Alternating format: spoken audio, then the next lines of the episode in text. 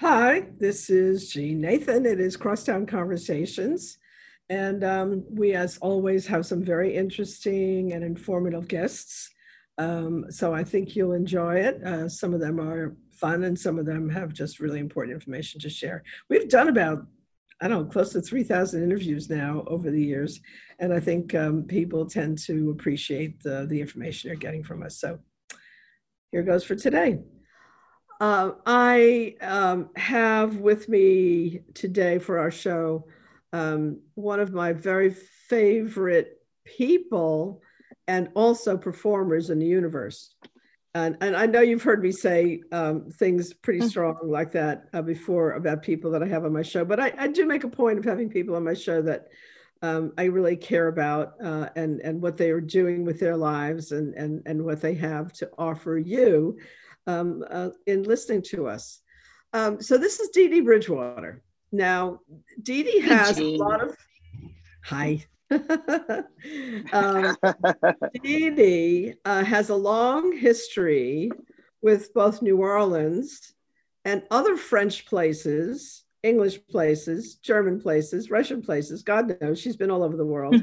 um, and she chooses to live here, It's just utterly fabulous for those of us who live here. And uh, I am going to start off um, our talk with um, why you're here, why you're here in New Orleans, and, and, and, and what your experience in New Orleans is all about, um, especially in relation to some of the other music cities that you've lived in. You know, the you, you've spent time in, let's say, the Memphises, the Nashvilles, and so forth. So, what is it about New Orleans, Dee Dee, that um, pulls you here?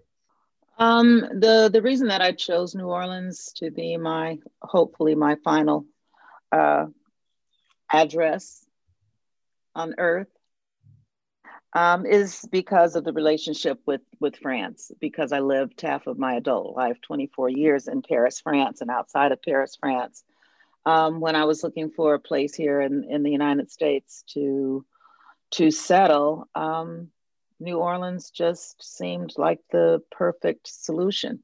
Um, I've always had wonderful times whenever I've come here. Um, uh, besides meeting you and, and Robert, um, um I met the Pulitzers, Arthur and Sandra, and um, so you were you four are kind of like my New Orleans family, and um, you figured in my decision to move here. I, I liked you all, and um, I liked all of the different things that you were all into. And um, I don't know. I like the, the the the, history of the city. Um, I like the connection with France. Um, I I I am fascinated by the fact that uh, New Orleanians are able to to trace their their heritage back centuries. Um, um, and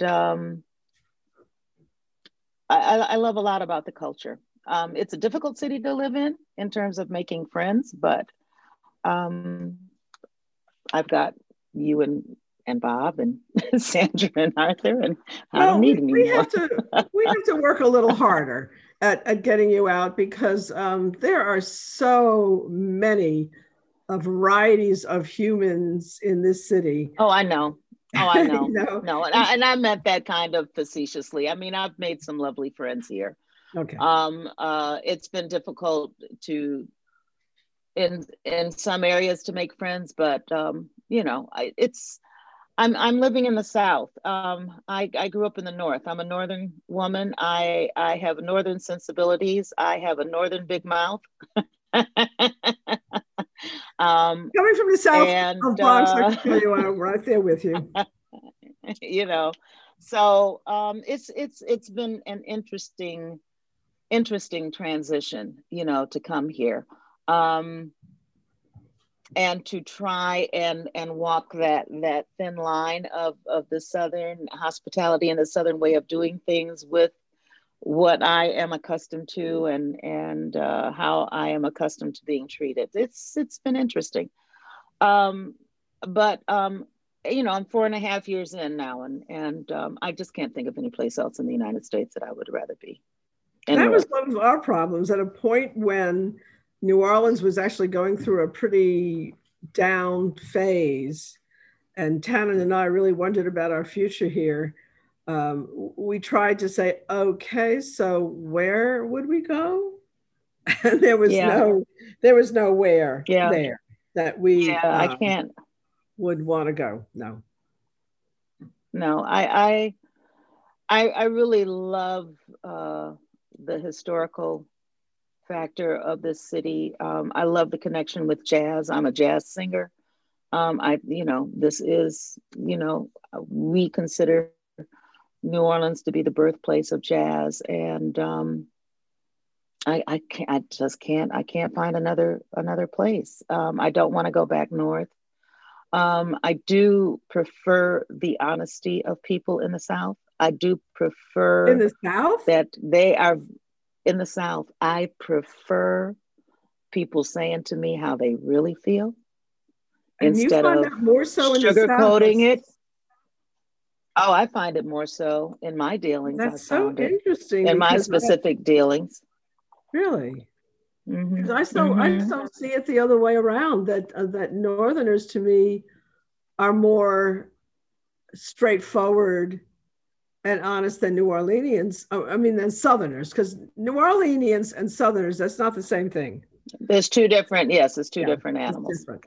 but, yeah. Um, you know, my experiences as a Black woman um, in the United States of America have always been uh, that the uh, white people that I encountered once I, I crossed the Mason Dixon line, once I was in the South, those white people were much more forthcoming mm. and, and honest about how they felt than my counter the counterparts in the in the North.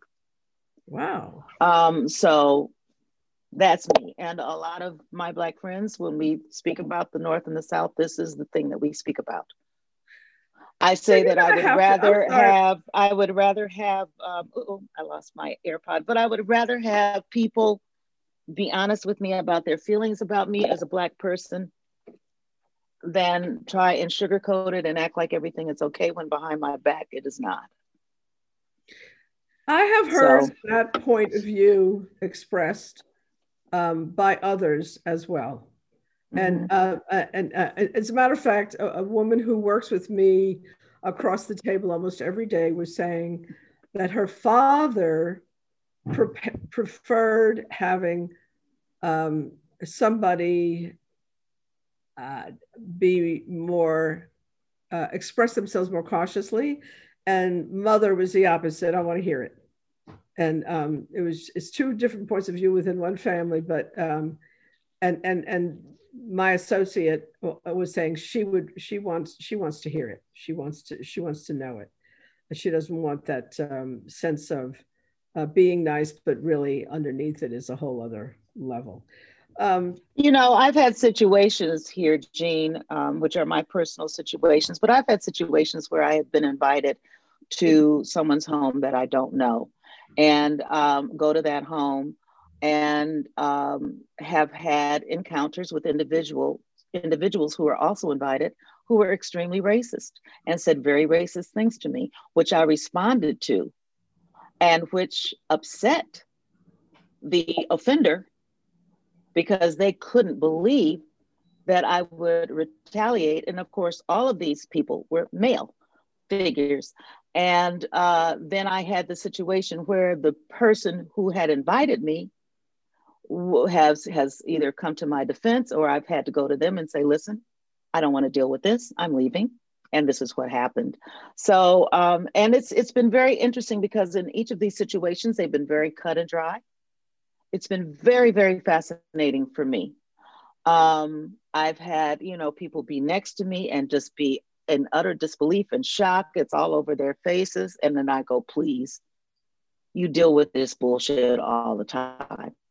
So don't act like this is your first time hearing that person say something offensive to a Black person who happens to be standing next to you. So those have been my experiences. But then also, the thing has been in all of these situations, the person who said the offensive thing was not prepared to get a comeback from the offended person. And so they have always been shocked. I mean, utter disbelief. Uh, they have all usually left. you know the situation, um, but that's, that's the thing. And one... then there's just been the people around me that are the collateral. Can you give mm-hmm. me just? You want an example? Yeah, one specific example. You don't have to name the person, but just uh, the the. Uh, oh, I don't even know the person's name. name. I went to right. hear uh, the some friends who were performing in in in the backyard of a woman who hosted uh, these musicians, and um, I had my dog. I have an emotional support dog, and so I had my dog with me, and um, towards the end of this afternoon a gentleman who had been looking at me and looking at me every time I would look up in the direction of the musicians. He was in that same sight and he would be staring at me. And so finally he came over. Of course, I was dressed very well because I make it a point when I go out in the South. When I go out, I go out dressed. Uh, you've never seen me out not dressed. Okay, because I want people to understand that I come from a certain level and you know i'm i'm i'm on a certain level. You can look at me and from the image that i project you got you've got a story. So i was dressed very nicely. Of course i was dressed better than anybody else that was there because everybody was dressed just in jeans or shorts. It was summertime. And um, so at any rate this gentleman comes over and he wants to pet my dog. Well this was also at the beginning of the pandemic. This was at the time when they were saying they were not sure if the uh, virus could be transmitted if you petted a, a, person's animal, if it could be transmitted that way. So there was all of this confusion going on. And so I didn't want anybody petting my dog, and certainly not someone who I did not know at all. So the man asked if he could pet the dog. I said, No, you may not pet my dog. He says, Well, I, am not going to bite the dog or anything. I just want to pet it. I said, I understand, sir. I understand you want to pet my dog. I said, Let me rephrase it. You would like to pet my dog. So now, do you understand that I understand what you asked me? He says, okay, yes, I do. I said, and my response to you the first time and now the second time is no, you may not pet my dog. And he turned red. Of course, the individual was white. He turned red. I saw him going from light to it was getting dark. And I said, oh boy, he is pissed now. And there were only women around us. And so he starts to walk away. He stands there as he's getting ready, starts to walk away. And then he turns back around and he says, I think I saw your dog two weeks ago. I said, I don't think you saw my dog two weeks ago. You would have seen me with the dog. Oh, I'm pretty sure I saw your dog two weeks ago at a correctional facility. Oh, I said, at a correctional God. facility. I said, Oh, really? He says, Oh, yeah. I, oh, I'm pretty sure I saw your dog and you. And I said to him, And you may go and blank yourself. and for that, I took my mask off because we were both masked. And I took my mask off and I said, and you may go blank yourself. And he goes, What did you say to me? And I said, You heard exactly what I said. Do you want me to repeat it? And he just turned around. And I went back and I collected all of my stuff and I left. So I've, I've encountered um, not anything nearly like that, but as being a woman and being from the North, um, I've had my experiences as well. Not in the, not nearly yeah. anything like that. Let's talk about the music business because the music business okay. has been your source of, uh, it, you thrive in it, uh, but it has to have been also a very challenging uh, industry over the years to work in.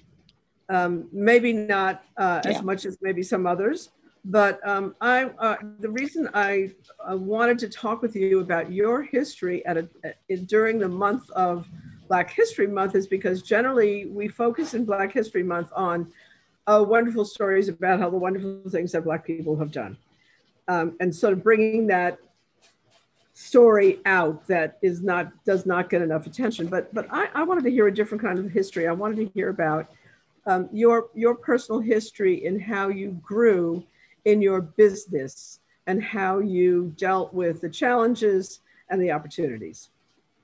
Well, um, you know, first of all, being a, a female, um, a black female in in the music industry, is already a handicap. Um, I um, I would say that um, where I am concerned, the thing that has separated me is that um, I have never been afraid to stand alone. I have never been afraid to be the only person in the room to to express my feelings a, a, certain way and not have anybody else feel the same way as me.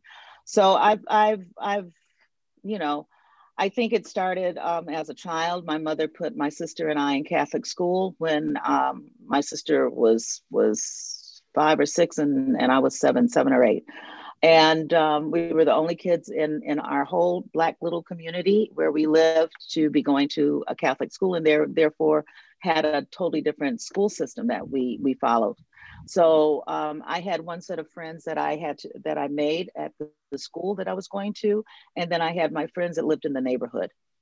Um, so my friends at school were for the most part, part white kids and i only saw them at school. I was never invited to their homes. Um, that that just went without saying. Um, I was the kid that w- they were fascinated with because my palms of my hands are supposedly white, and but they have the brown lines going through them, and then the back of my hand, and you can see the difference on the sides. So I had to deal with that kind of stuff when I was seven years old.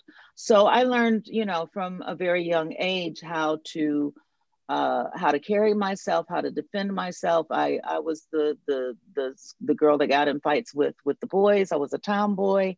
Um, I was always defending my sister, who's two years younger than me, and beating up the boys in the neighborhood.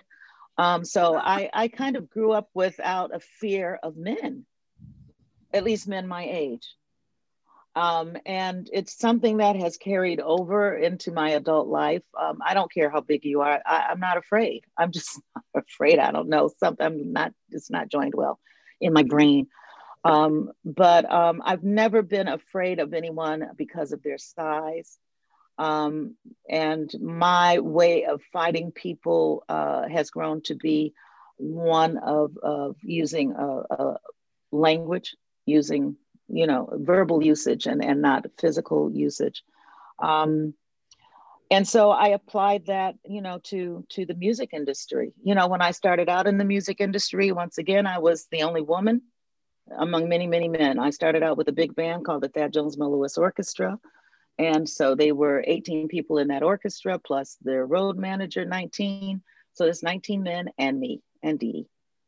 And I had to ride the bus with these gentlemen. I was with them when we would leave to go on, on tours, and we would leave from the Village Vanguard Jazz Club in New York City on the bus, and the women would all be waving goodbye, and they would all be saying to me, I'm 20, 21, 22, what am I going to do with their husbands? Would you please keep your eye, uh, you know, on my husband? I'd be like, yeah, okay, what, whatever. And then I would see all of these men. Um, we get to the different cities, and they'd all have ladies waiting for them and the same when we go on tour. And then it just became the thing that I would see all the time. Men, whenever I would be in their company um, as, as a musician, they all had other people, other women that they dealt with once they left home. So I had to deal with this whole thing of infidelity from the time that I started in the industry. Mm. And so, of course, it colored how I looked at my relationship with, you know, my first husband, Cecil Bridgewater, and that was a strange marriage. People still think that I'm his sister. Um, people always thought I was his sister, and he would never correct people. It was very strange. Um, but um, you, when you have that kind of information, um, it's going to spill over into how you do your business and so, um, once again, as the business person, you know, I started out, you know, booking myself. I I always had to defend myself. So I, as an artist, I had to defend myself. How I wanted to be treated as an artist, how, what I expected from promoters when they would hire me, or if a booking agent was going to rep me, I had to instruct them how I wanted them to behave for my particular shows. And so I have always been that standalone. I never would get any kind of information from another female, with the exception of Betty Carter and then Abbey Lincoln. Those were the two women who gave me information about how they dealt with their business and, and how they thought I should deal as a business person. Um, and they were two very independent women. you know, I, I say that I model my career off of Betty Carter's career. Mm. Um, you know, Betty Carter was the first woman that I knew that um, produced her own albums, you know, put them together, distributed her own her own albums. I mean, wow. she had Betcar Productions back in the in the 70s. Hmm. You know, she was she had her she got her albums pressed, she packaged them, she mailed them out. Wow. She did everything. You know, besides running her band, she was the first woman that I ever saw really be a band leader. Um, and really, you know, instruct every musician from the time that she got on the stage until she got off the stage. And then the next person that I saw do that was Abbey Lincoln. So I have these two very strong women who are kind of my pillar and my post. And they are who I tried to model my career after. I, I stand alone today. There are very few jazz vocalists who own all their masters, have their own small label, you know, produce their records. Um, you know, I have distribution your, deals. And and and you protected your intellectual rights, no doubt, which yes, is something that of course a lot of New Orleans musicians complain about how other people deal with them. But in in many cases, it seems like the bottom line is that they did not take care of their intellectual rights. Correct. And that is an issue. And that but that's an issue that's that goes outside of New Orleans. That's yeah, I'm sure. Just around, it's around the world. It's around yeah. our country for sure. Um, you know, and you have situations where um, I was just never alone, uh, afraid to to to be alone and to to miss something because I always felt like there was going to be something that would come along behind it. For example, I I refused to to uh, have a sexual relationship with a gentleman who was very powerful in the jazz world, had several huge jazz uh, festivals, uh, was doing jazz tours, and it was just great to be on his train. And he asked me to, to be his mistress, and I said no. And he says, Well, then you will not do my festivals. And I said, Oh, well, I guess I won't do your festivals. And to this day, I have not done his festivals, but it didn't stop my career you know and so then people that do those festivals or that run those festivals now they're coming to me and say why haven't you ever done it i said oh you know i refuse to do da da da da da and they're going what i'm like yes so that's why i haven't done your festival you know that actually brings up a subject that is not necessarily at the heart of our discussion but um, with all of this me too movement that's been going mm-hmm. on um, and i listen to the stories of women who went to let's say harvey weinstein's um, hotel room. I mean, I've yeah. been invited to a few hotel rooms, and uh, I say um, no. yeah, I'm trying to understand what were they expecting, and and, and I don't, and, you know, I don't. Yeah, I don't know. I, I it's it's to me, it's like it's just privilege. It's like these. I don't know what the I don't know what they're expecting. You know, I but, just think you know, there is much to blame, quite frankly. I am in. I am in agreement. I'm in. A, I am hundred yeah. percent in agreement. And there probably you know, every situation is a two-way street. Well, I'm I, sorry. I really, and I, I said it's a two-way street. Yeah. Yeah. And I really don't care if you agree with me or not. I don't care. That is not my problem because I have resolved my situation. So these young girls who feel like, oh my God, oh, and then I just had to do it. BS. That's BS. I'm sorry. You do only what you want to do when you want to do it. Yeah. I'm sorry. I have so. a memory from childhood uh, in the South Bronx when mm-hmm. a man came to my apartment who said he was some kind of um, inspector of stoves or some nonsense. I let him in uh, because I was, I think, 11 or something. Mm-hmm. Um, and then he wanted to sit down next to me on the couch. Mm-hmm. Okay. So I said, um, You've got to leave now. you know, this isn't right. I mean, I'd never been told about an experience like that. My mother didn't sort of give me instructions if a guy comes to your apartment, blah, blah, blah. No, I just said, uh, uh, oh no, this is not, this is not right. I don't want to do this. Get out of here. And, and, and I honestly have to say in my entire life, there may have been circumstances where I was a little bit too um, partying, uh, where things happened that maybe I should have chosen them not to but I never felt in my entire life that I was forced to do something I didn't want to do because I just didn't do it. Yes, unless you were, unless, unless, unless it was forcibly done, and then we call that rape. Yeah, I, have I've just you never had experienced anything like that because the one I can think of only one time, and it was here in New Orleans, that somebody again from the music business actually um, was attempting to force himself on me, and I just physically had to, you know, push him out of the way, and I did. I mean, I just I, I, I don't.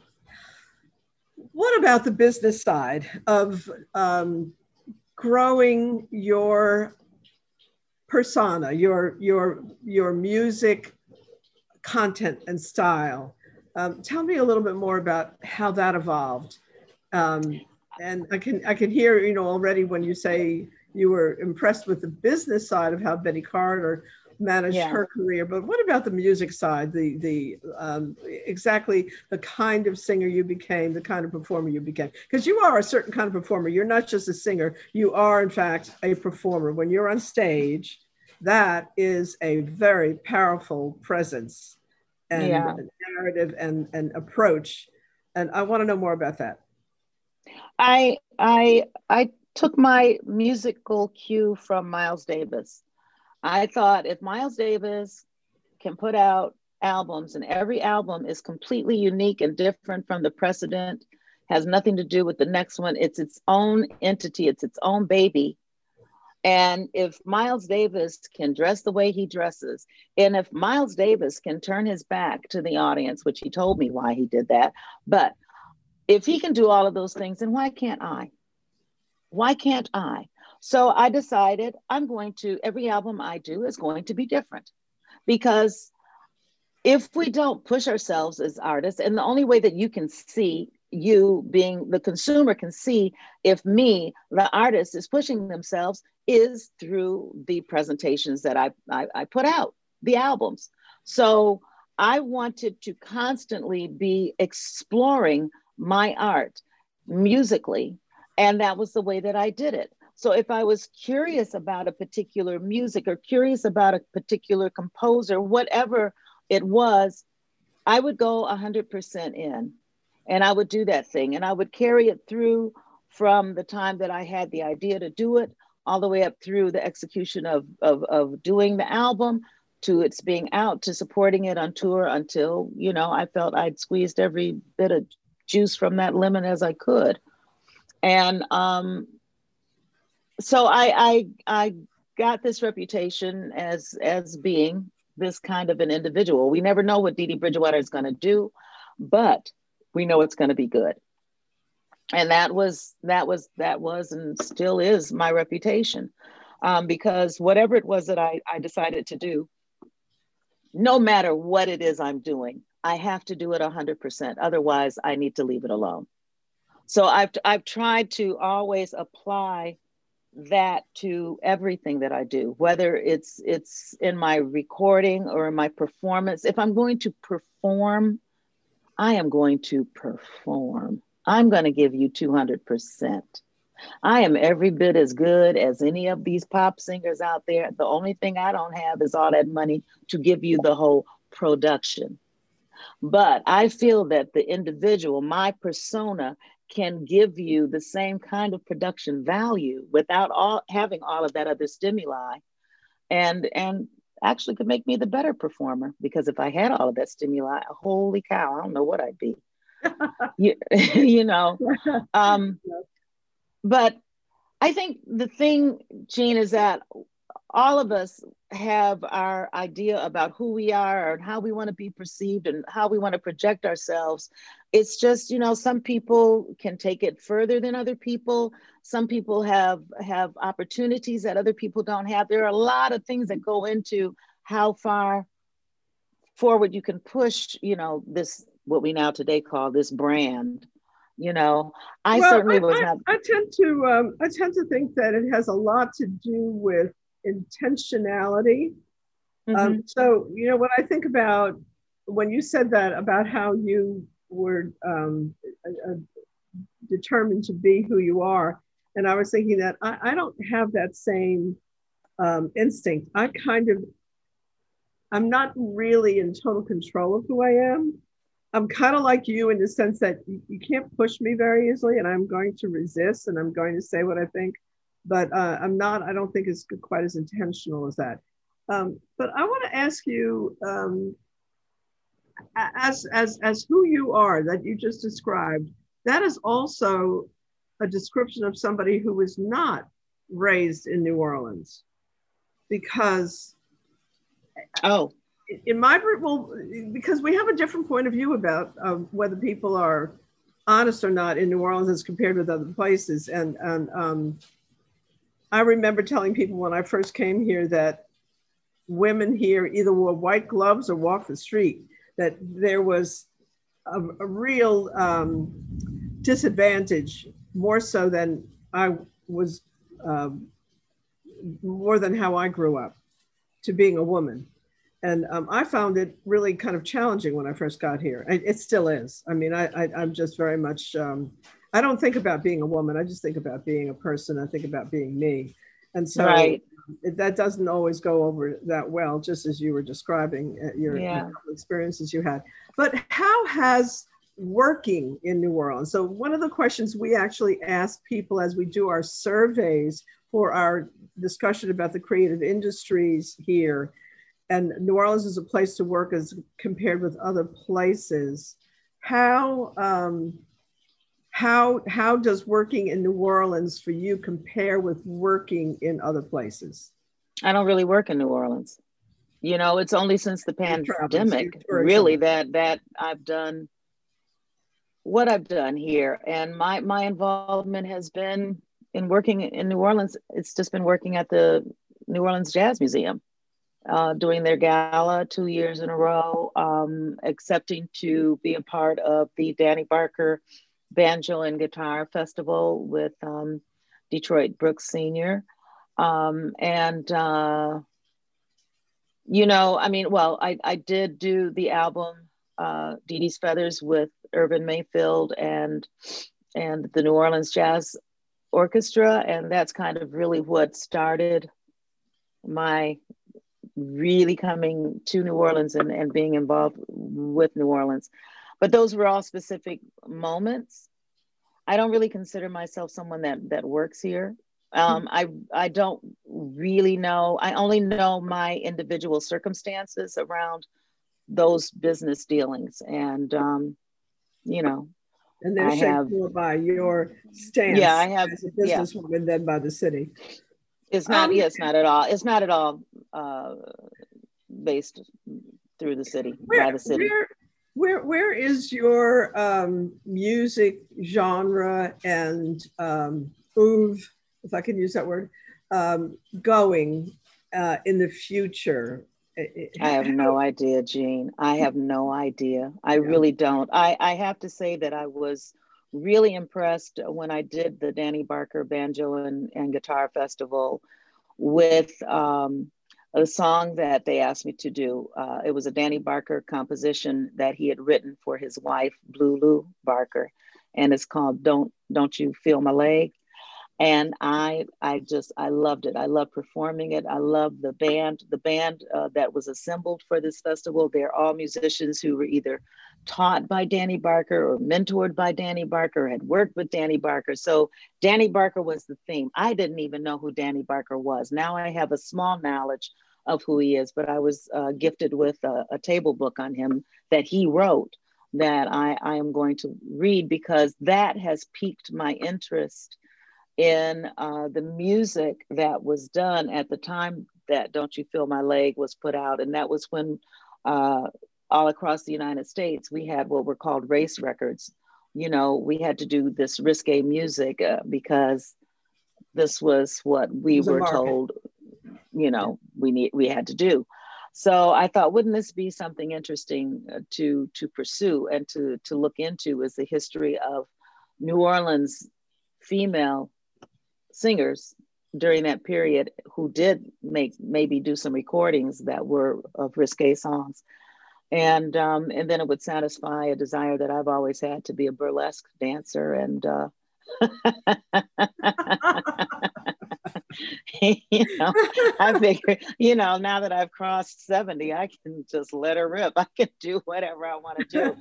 so that's kind of that's a project that I am actually um, working on. I'm I'm talking with uh, Dr. Michael White and um, getting ready to reach out to some other people and and start, you know, putting together some some notes on this and and selecting some songs. And so I, I think I'm going to do uh, that as a project. Um, I think it would be a good thing for me as an established jazz singer to show how I am embracing the New Orleans culture. Um, and as I have always been considered, in spite of all of the music that I do, you know, I am the the uh, the the the carrier of the torch of the traditional jazz singer you know, a la Ella Fitzgerald or, you know, Billie Holiday or Sarah Vaughan, you know, all of all of those great women on whose shoulders I stand. And then you throw in the Betty Carters and the Abbey Lincolns, and they were the kind of renegades, and and I'm all of that. And so um, I think it would be good for me to honor uh, some of the New Orleans tradition and uh, to show that internationally. Um, I'm also interested in uh, doing another project of my Memphis, Yes, I'm Ready, because that I really and truly loved. And that music saved my life right after my mom had died. That was the music that helped to heal me and and to to buoy me. And uh, and I think I found another part of me in doing that music because it was a secret music that I'd always loved and I'd always dreamed about doing. So um, there's a possibility that we're going to do a follow up album of, of that music. Um, and then I have Abbey Lincoln, who I promised when uh, before she passed that I would do an album of her music. Oh, wow. And I think it's time that I do that as well. Dee Dee Bridgewater, one of the now you know more, and I actually know more. I've learned a lot in this conversation about this uh, very unique and, and special person, and we're extremely grateful that she has chosen to hang around, um, as my husband calls it, the little difficult. Oh, I love it. The little difficult. Oh, I love it. I love we'll visit it. some more. Dee Dee, yes. you take care. Oh, thanks. Have a, have a little bit this. of fun and a nice um, uh, Mardi Gras, and uh, pass by the front of our house if you can. At some point, we've got a great big. Oh, did you do a nice balcony? and we'll have a little porch visit, okay? That sounds great. Take care. Okay, you too. Thanks, Jeanne.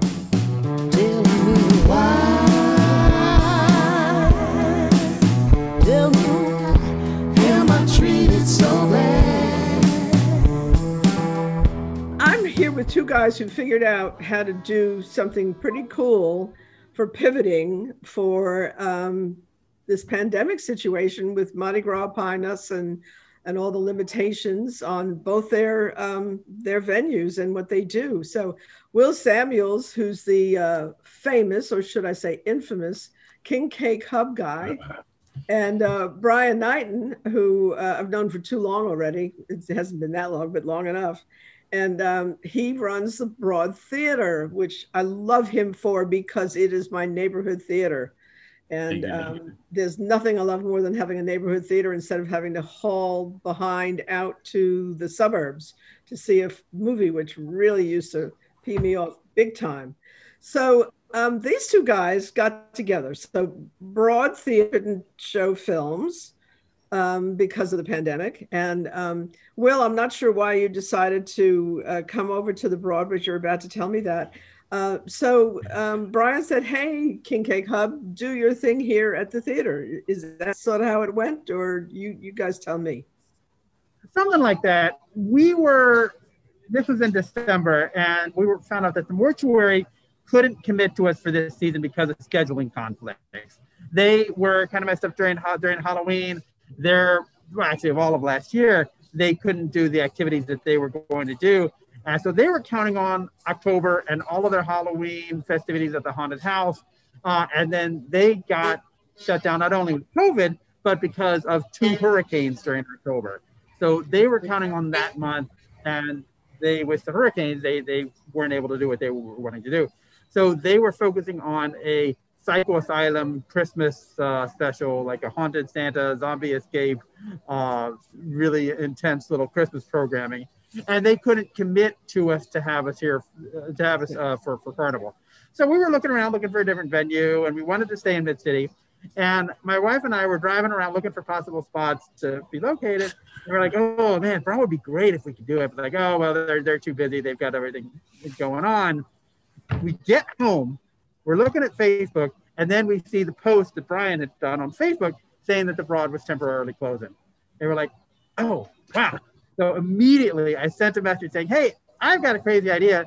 Came in the next day, talked to Brian, said, hey, let's ponder this uh, situation here. And he was like, yeah, I'm in. And uh, it worked out great. And we're so, so happy to be here. It's really a perfect partnership. Well, I've already been there too many times. I've already bought too many cakes. I bought three king cakes, uh, one raspberry and uh, cream cheese, one strawberry and cream cheese, and one French style from Gracious Bakery. And um, uh, two, uh, one of them is half eaten, and I gave the other half to one of my employees. And um, we've uh, decimated the French one in about 48 hours. So I don't know. I have a feeling I'm going to be back again. But what a great idea. I love it. And Brian, you must be thrilled to have activity in there at a time when you might otherwise have been dark. Yeah, I mean, it's um, you know, as soon as Will came over, and I've known Will for a while, uh, I said, of course, you know, yeah, definitely sounds like a great idea. But you know, quite honestly, like you said, it's it's nice to have activity. It was a very very sad scene when there's no one in here, and you know that you know we built this theater that I love and that customers love, and it's just desolate and empty. It's a very depressing place. So it, it is nice to have uh, folks coming in and out, and everyone's happy buying cake. So it's uh, it, it is good. It's a mutually very mutually beneficial relationship. And even though the lines are determined in part by um, the uh, social distancing, it's nice to see a line outside and yeah, right, people. Right, you know, right, and right. I love the diversity. I mean, that's one of the hallmarks of your theater is that it's in a very diverse area, so your crowds are diverse, and that was kind of a pleasure to see as well. Mm-hmm. But um, Will, you've been doing this hub thing now for a while, and I only discovered it. I think it was last year was my first time, and um, I was like astonished. What a brilliant idea! Tell me how that came about. Well, we started baking king cakes, and we had La Dolce Nola, a gelato shop. This was uh, 10 years ago. I think it was our first season baking king cakes. My wife had developed a recipe and we had a pretty popular cake for a while. A lot of people said it was the closest thing to the original McKenzie's. Uh, and then the uh, uh, we closed the gelato shop. We had Pizzanola. I was baking king cakes from, from uh, we were in a commissary kitchen. Uh, it was a, a, super long season, and we were baking still La Dolce king cakes, selling in Pizzanola and a few other places. And then we stumbled across another king cake that we carried for several years at Pizzanola. Uh, and then when things kind of went south with that, uh, when we closed Pizzanola, Gambino's had reached out to us, and said, hey, we can get you however many king cakes that you want. We would love to work with you. And then just kind of the, the seed started germinating from there. We had always wanted to work with Haydel Bakery. We brought them on board. We brought Bywater on board pretty quickly. Uh, and then 2019, we launched at the mortuary with, uh, I think it was like eight bakeries and maybe 30 varieties of cakes um, for our first season. We expanded to 12 bakeries and about 50 plus varieties last year. And wow. then now we've kind of lost count with uh, 16 bakeries, 65 different varieties of cakes. But it's been incredible here for a third season. We've, we've really been enjoying it here. Well, the setup is perfect. I mean, it really is spacious. It's roomy. You've got those racks, and the racks work. And I mean, uh, it, it, it really does exactly what Brian was say, uh, saying, bring life to it. Now, Brian, I was, of course, as you know, thrilled when Southern Marine, which sat there empty for decades, I think, and I kept thinking, oh, I'm going to do a jazz club in there someday. I'm going to make that a real comfy adults kind of uh, living rooms thing inside and make a jazz club out of it. And then you came along and said theater, and I said, yes where did where did your impetus to do that come from? I mean, you you weren't doing um, a movie theater before this. You were doing, I don't know what I I remembered you primarily with arts education.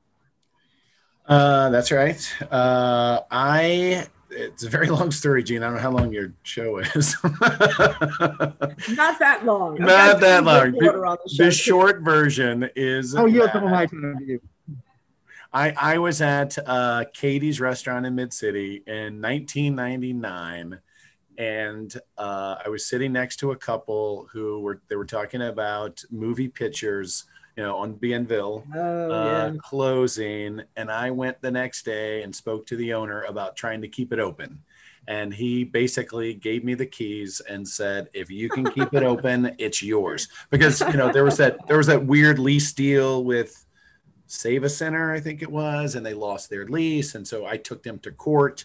Uh, we lost in court, um, and they they they basically were forced out. So ever since 1999, I had the idea and I actually bought the Oh, the wow. URL from moviepitchers.com in 1999 or whenever it was, and still to this day, moviepitchers.com redirects to the Broadside, no, to the Broad Theater. Oh, Yeah, oh, so that's the no long idea. story.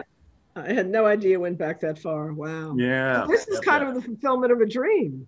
yeah. So I tried forever, and nobody would give. I was, think, I think I was 24 or 25 at the time, and no one would give me the million dollars it takes to rebuild a theater.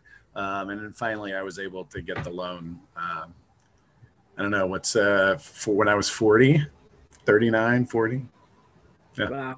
and here we are. That's, um, that, that, that's a lot of uh, patience and holding on to a dream. Yeah, But uh, people who are dreamers tend to hold on to those dreams. So Right. I, I kind of get it. for better or for worse. Let's let's talk about what folks can uh, uh, expect and experience coming to the theater where the King Cake Hub is set up, and also your broadside. You have uh, moved outside with your uh, film uh, showing at the moment.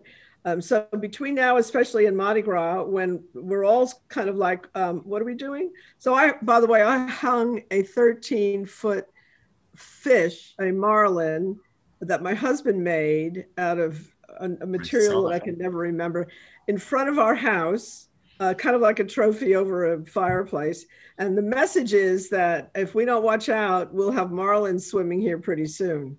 So it's an environmental message at the same time that it's a fun thing. And at night, it's really great to see lit up. So I got into the swimmer thing, so to speak.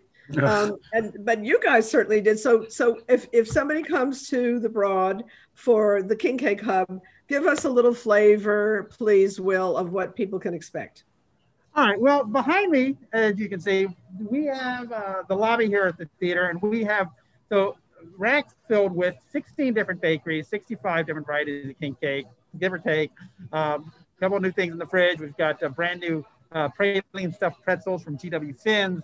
We have now food from Napoleon House, a really good seafood gumbo. We have a Mardi Gras parade pack with red beans and rice and a muffuletta kit. The idea being everything you need to be able to celebrate Carnival at home with the food, with the king cakes, and being able to partner with the Broad Theater, with the Broadside for the events that they're doing. Uh, it's been a, a, a, a great partnership. So everything you need. So what's great is that, you know, I've been over there at Broadside and folks have been sitting there eating king cakes that they had just gotten from here. What we're trying to be is really, we could be the epicenter of carnival festivities for this year, especially with Plush Appeal being two blocks away, um, the Zulu Den, and I think I think today they're selling the Zulu bobbleheads. I think I saw. So what you have here in Mid City is really the, the, the hopefully ground zero for for this year's carnival celebration. Fantastic. Okay, deal. Broadside. Um, let's let's uh, explain Broadside. I haven't been there yet, Brian. I have to. Oh, come on, Jeanne. And I'm only blocks away from you. I, I work too much. You know, I just work too much. I gotta get over there. But uh, tell me, tell me again. Tell me about Broadside. What to expect? And tell me what's on for now for uh, pre Mardi Gras.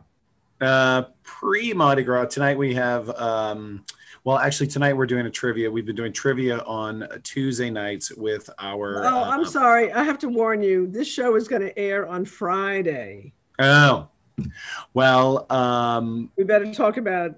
yeah. After we we had a wonderful lineup of shows, and Will said he had tickets to our some of our Mardi Gras concerts. We had Big Freedia, Tank and the Bangas, Sweet Crude, uh, Wild Magnolias. Tank and the Bangas Uh, we had wonderful, wonderful stuff. But that's all been canceled.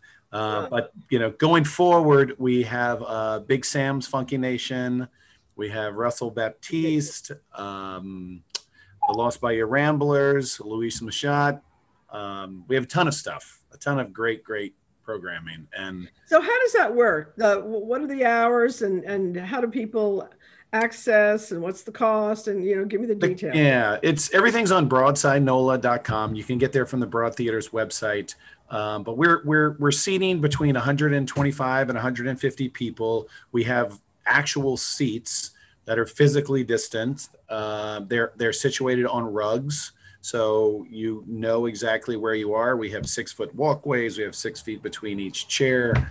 Um, well, between each pod, we have a full bar. We have some food. We have food pop ups coming in and out all the time, and we've been doing a lot more music than we have uh, movies and it could just be because of the weather but you know folks weren't really coming out to see movies as much as they were for the music. So we've basically yeah. been doing music from wednesday through sunday. And uh, every wednesday night we've been doing a, a, series called scatter jazz which has been around for a long time. Uh, and a, a, gentleman named andy he has been pulling together fantastic uh, jazz artists uh, every wednesday at seven o'clock. Um, yeah it's been a, it's been a, just a, a big mix. We utilize the space all day on Saturday and Sunday all day. Wow. So we'll have three concerts on Saturday and Sunday. Wow. So Brian, it sounds like I'm sorry, uh, Will. One second. That there was a, really fun uh, the, the, the arts market that y'all had uh, a yeah. couple of weeks uh, on a Sunday afternoon. It was perfect weather, a great band that was playing, uh, food pop ups. It was it was so much fun just to be able to hang out and have a socially distant venue uh, to be able to hang out in. Yeah. Well, surely they're going to let you come back up soon. So the, the, the question I was going to ask is, is this, I, I feel like this is going to be a long-term thing. I mean, why not just keep it going, right? No, 100%. I've been uh, on the phone all morning with my architect telling him to speed it up. because right now everything's temporary. We have a temporary bar, we have temporary restrooms, a temporary ticket, you know, counter. So it, no, we're, the plan is to keep the outdoor venue and the city just went through um, I don't know if you, you guys are aware, but they just went through the whole city council or planning commission hearing on outdoor music venues. And because we are in the Greenway, uh, in the Lafitte Greenway corridor, we are able to have uh, outdoor music uh, and outdoor events. So it's, it's really great. And I think being so close to the Greenway, it's going to just be another uh, growth opportunity uh, and excitement uh, of what's happening in, in Mid City. Well, I'm paying a lot of attention to that live music um, so called study uh, because I'm extremely in favor of live music in uh, throughout the city, dispersed in the neighborhoods, and being able to attract visitors and residents um, into the neighborhoods around. But I'm extremely opposed to music um, in locations that are uh, buried deep in residential neighborhoods. Yeah, correct. basically destroying the lifestyle of the people who live next to you. And I live in between two venues that are um, museums, but they have a lot of weddings and parties. And some of them are just wonderful, and some of them uh, I kind of want to, um, you know, pray for a hurricane. So um, I, um, I, I think that choosing the right locations for live music around the city is extremely important, and your location is perfection.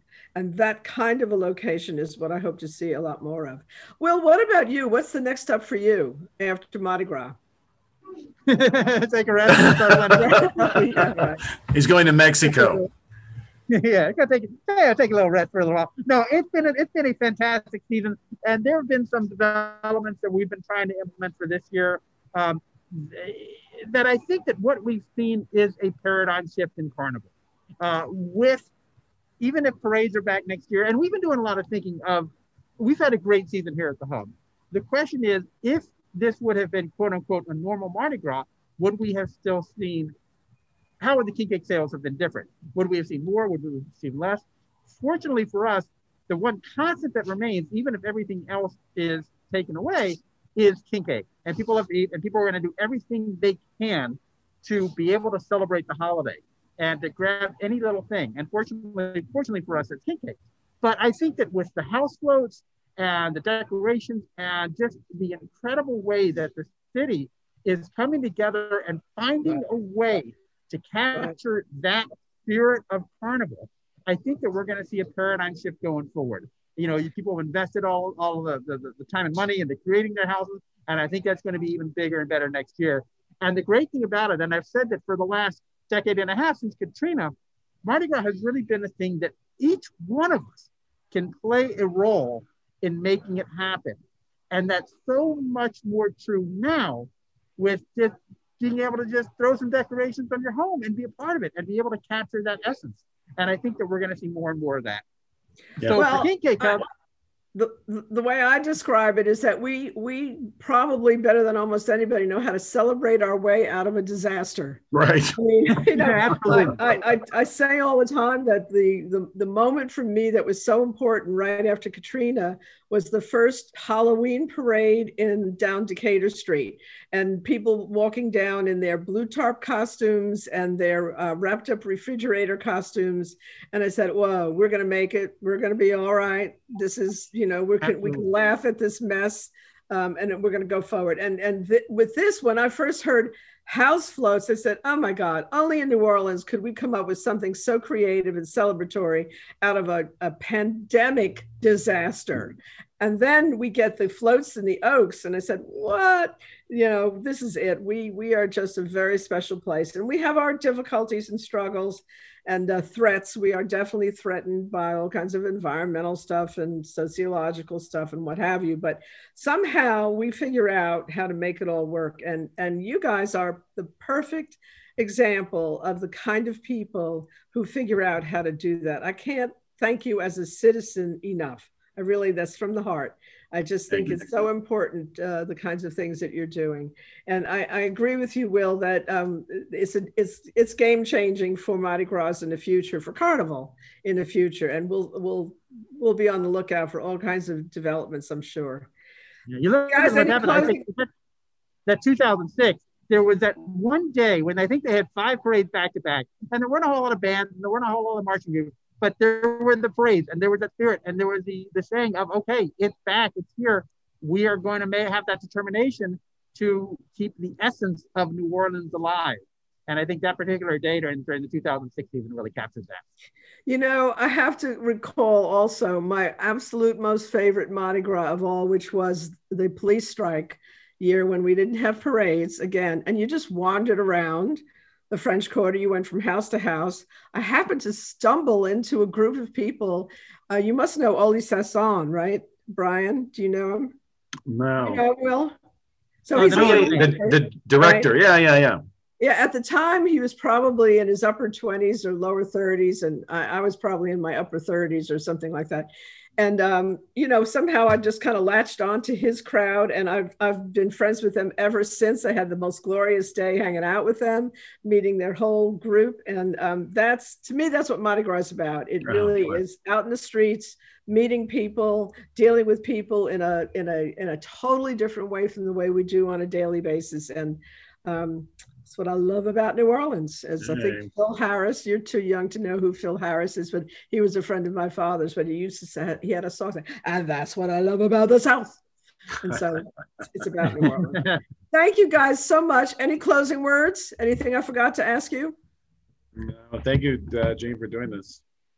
Well, um, yeah, again. thank you. It's great to be here. We appreciate that. It's great. To, I, I, want to thank Brian for, for letting us hang out here at the theater hopefully next season we're back here with uh, us fully operating and the theater up fully operating. We're hoping yeah. to make that happen. Have king cakes Give in the auditorium. Um, websites, guys. Give me websites. Again, websites. Uh, Broadside, NOLA, and uh, the Broad Theater. And kingcakehub.com. Kingcakehub.com. Perfect. Thank you, thank you. I'll I'll be back. I'll unfortunately, as as a couple girls I saw there with boxes that they loaded up on their arms and left. I said, "Wait, what kind of a party are you having?" We're not having a party. We just like to eat. Okay, got it. Bye, y'all. All right, take care. Bye. Take care. So that's it for today. I hope you enjoyed it. Um, Jeanne Nathan for Crosstown Conversations on WBOK. What people are talking about.